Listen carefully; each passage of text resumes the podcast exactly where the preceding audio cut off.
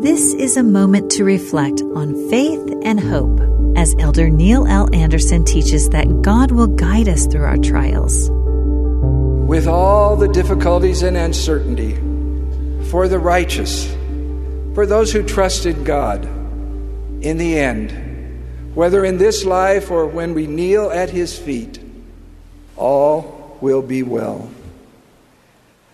Thinking about the sacred time of the Savior's birth, why would the Lord wait until the very last night to tell Nephi that he would be born on the morrow?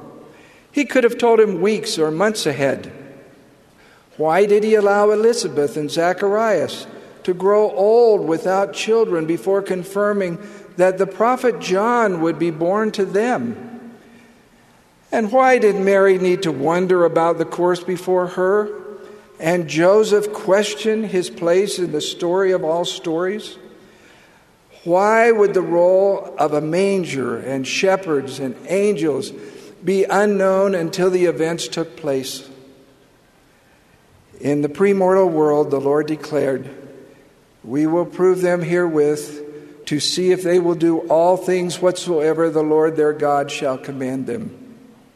And from Proverbs, Trust in the Lord with all thine heart, and lean not unto thine own understanding.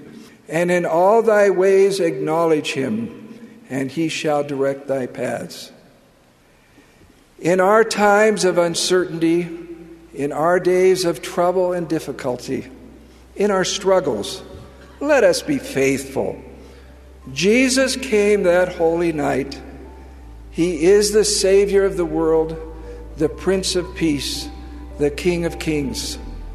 He lives, and the hopes and fears of all the years are met in Him tonight.